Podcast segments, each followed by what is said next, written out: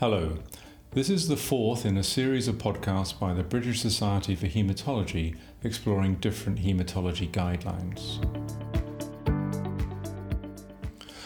My name is Dr. Graeme Smith, and I'm a recently retired haematologist from Leeds, where I've worked for over 25 years as a consultant with a special interest in leukemia. Most recently as lead clinician for haematology and subsequently as clinical director of oncology for the Leeds Cancer Centre. I've published widely in the field of chronic myeloid leukemia and have been a long-standing member of the NCRI Chronic Myeloid Leukemia Working Group, and recently chaired a writing group responsible for producing UK guidelines for the investigation and management of chronic myeloid leukemia. Today I will be talking about the British Society for Haematology guideline on the diagnosis and management of chronic myeloid leukemia. The talk will be in three parts. In the first part, I will review existing international guidelines on the investigation and management of this condition and why, in my view, there is room for a UK-focused guideline. In the second part, I will talk about the structure of the guideline, and then finally, I will discuss in detail four of the key areas that the guideline makes recommendations for in terms of management for this disease in the UK.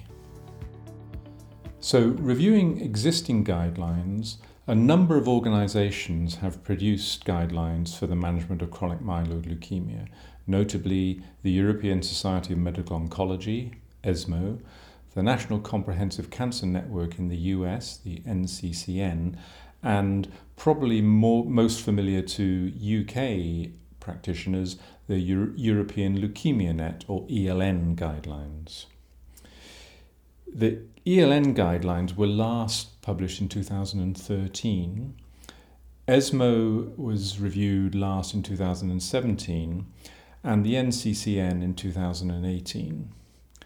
As far as the UK is concerned, the last guideline on CML was published in 2007. It was a very brief document and has been archived on the BSH website, i.e. not really relevant to practice today. As regards these existing guidelines, in general they do provide a good consensus view on diagnosis, treatment, monitoring of response and aims of therapy. However, in general they do not provide advice on patient factors that may influence a choice of tyrosine kinase inhibitor. They don't discuss in detail the management of side effects, and of particular relevance to modern practice, they do not describe approaches to the vascular risk that patients are exposed to on some forms of TKI therapy, and do not in any detail discuss the approach to stopping therapy. And finally, special clinical scenarios are not really covered, for example, fertility and pregnancy.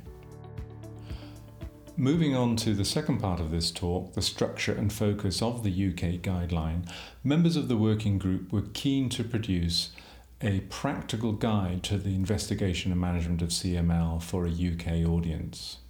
Over the last 3 years, we have critically reviewed the evidence to produce recommendations in the following areas: diagnostic criteria, primary therapy, response criteria and monitoring response to therapy, management of patients who are resistant or intolerant to first-line therapy, management of patients with advanced disease, side effects, a brief review of the role of allogeneic stem cell transplantation, and then of particular relevance to today's practice, a number of recommendations for discontinuing therapy in some patients.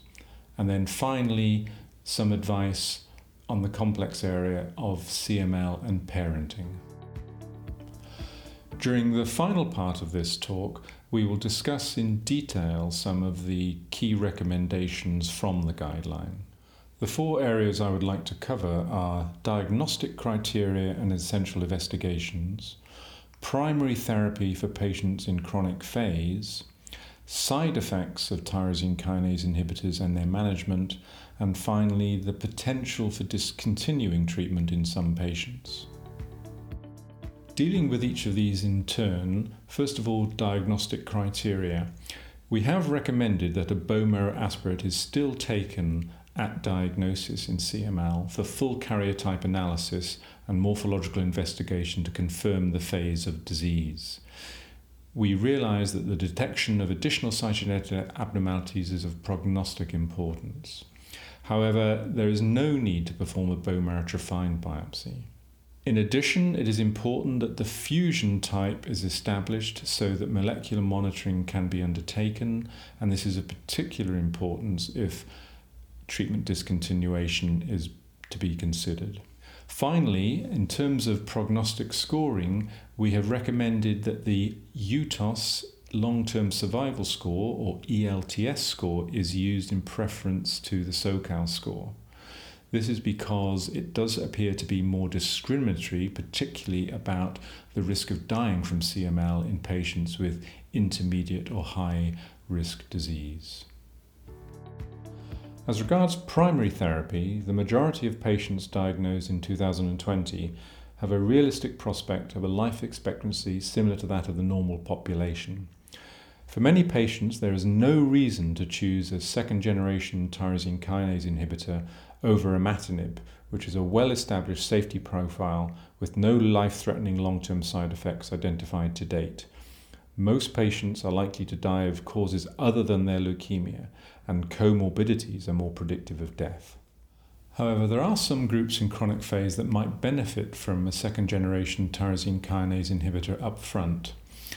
The first are patients with high or intermediate ELTS or Sokal scores, as they have been demonstrated to have a reduction in disease progression with a first-line second-generation TKI. The second group are women who wish to have children, where the more rapid molecular response with a second-generation TKI is desirable to facilitate early treatment discontinuation. The early use of a more potent TKI should be balanced against the risk of inducing or exacerbating concomitant illnesses. And in this guideline, we have produced a useful table to aid the selection of TKI based on pre-existing medical conditions.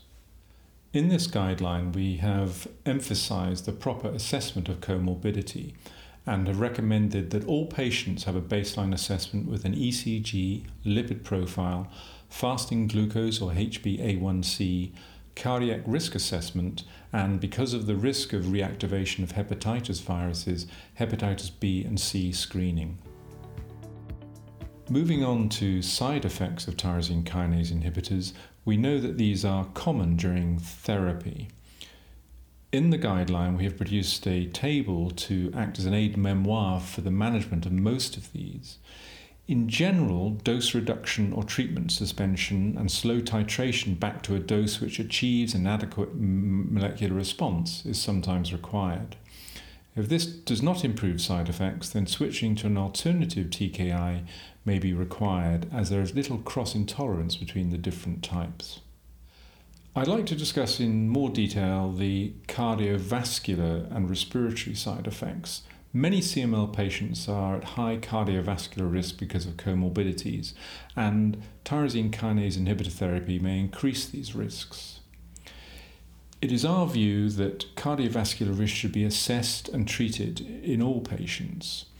Patients with previous cardiovascular events should be offered secondary prevention, and all others, particularly those on tyrosine kinase inhibitors associated with an increased incidence of arterial thrombotic events, such as nilotinib and ponatinib, should have an assessment of cardiovascular risk using the QRISK formula.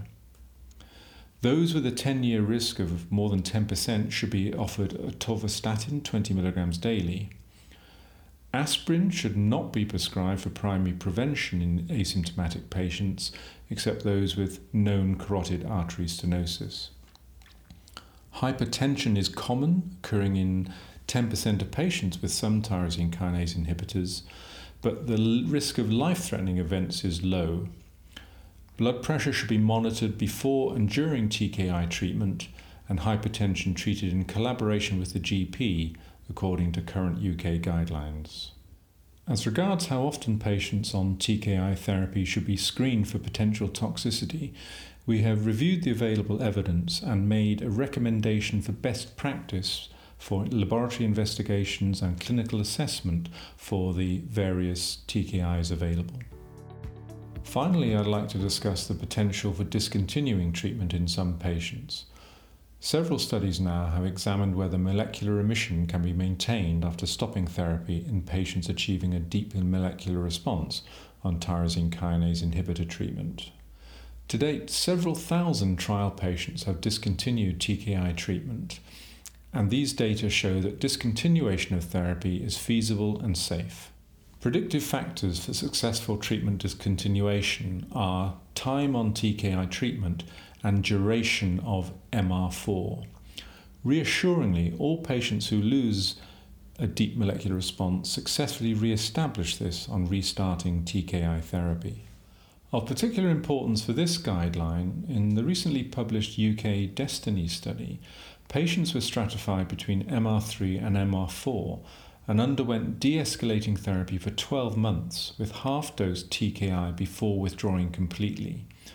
These patients have shown a particularly high recurrence-free survival of 76% at 24 months for those patients in stable MR4, and the same phenomenon has been reported in another large retrospective single-centre study.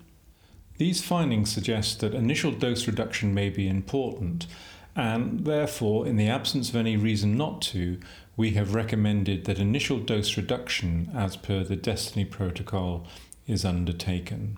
In practice, this would be reducing the dose of TKI by 50% for 12 months prior to discontinuation with monthly monitoring.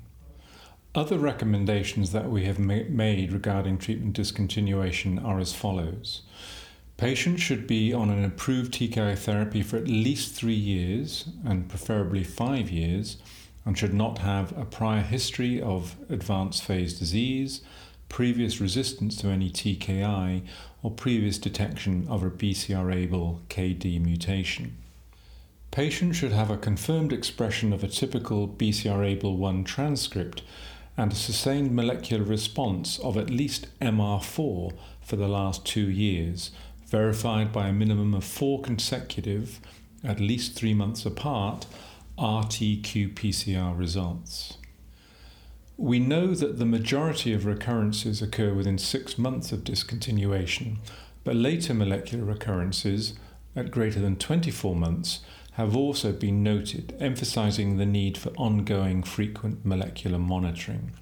Therefore, within the guideline, our recommendation following discontinuation is that monitoring should be monthly for 6 months, 6 weekly from 7 to 12 months, 2 monthly from 13 to 36 months, and then 3 monthly after year 3. In summary, in this talk, we have reviewed existing guidelines for the diagnosis and management of CML and some of their perceived deficiencies as regards a UK audience, have discussed the background to the development of a UK guideline and discussed its focus and structure, and finally discuss some of the key recommendations that the guideline has made to aid the management of the investigation and treatment of CML in the UK. In 2020, as well as the UK guideline, the European Leukaemia Net will be updating their guidelines on the management of CML. Hopefully these documents will be complementary and act as a valuable resource for clinicians managing this condition. It just remains for me to thank you for listening to this talk today, and I'd like to invite you to go to the BSH website, where there are a number of excellent podcasts from the BSH about various important guidelines.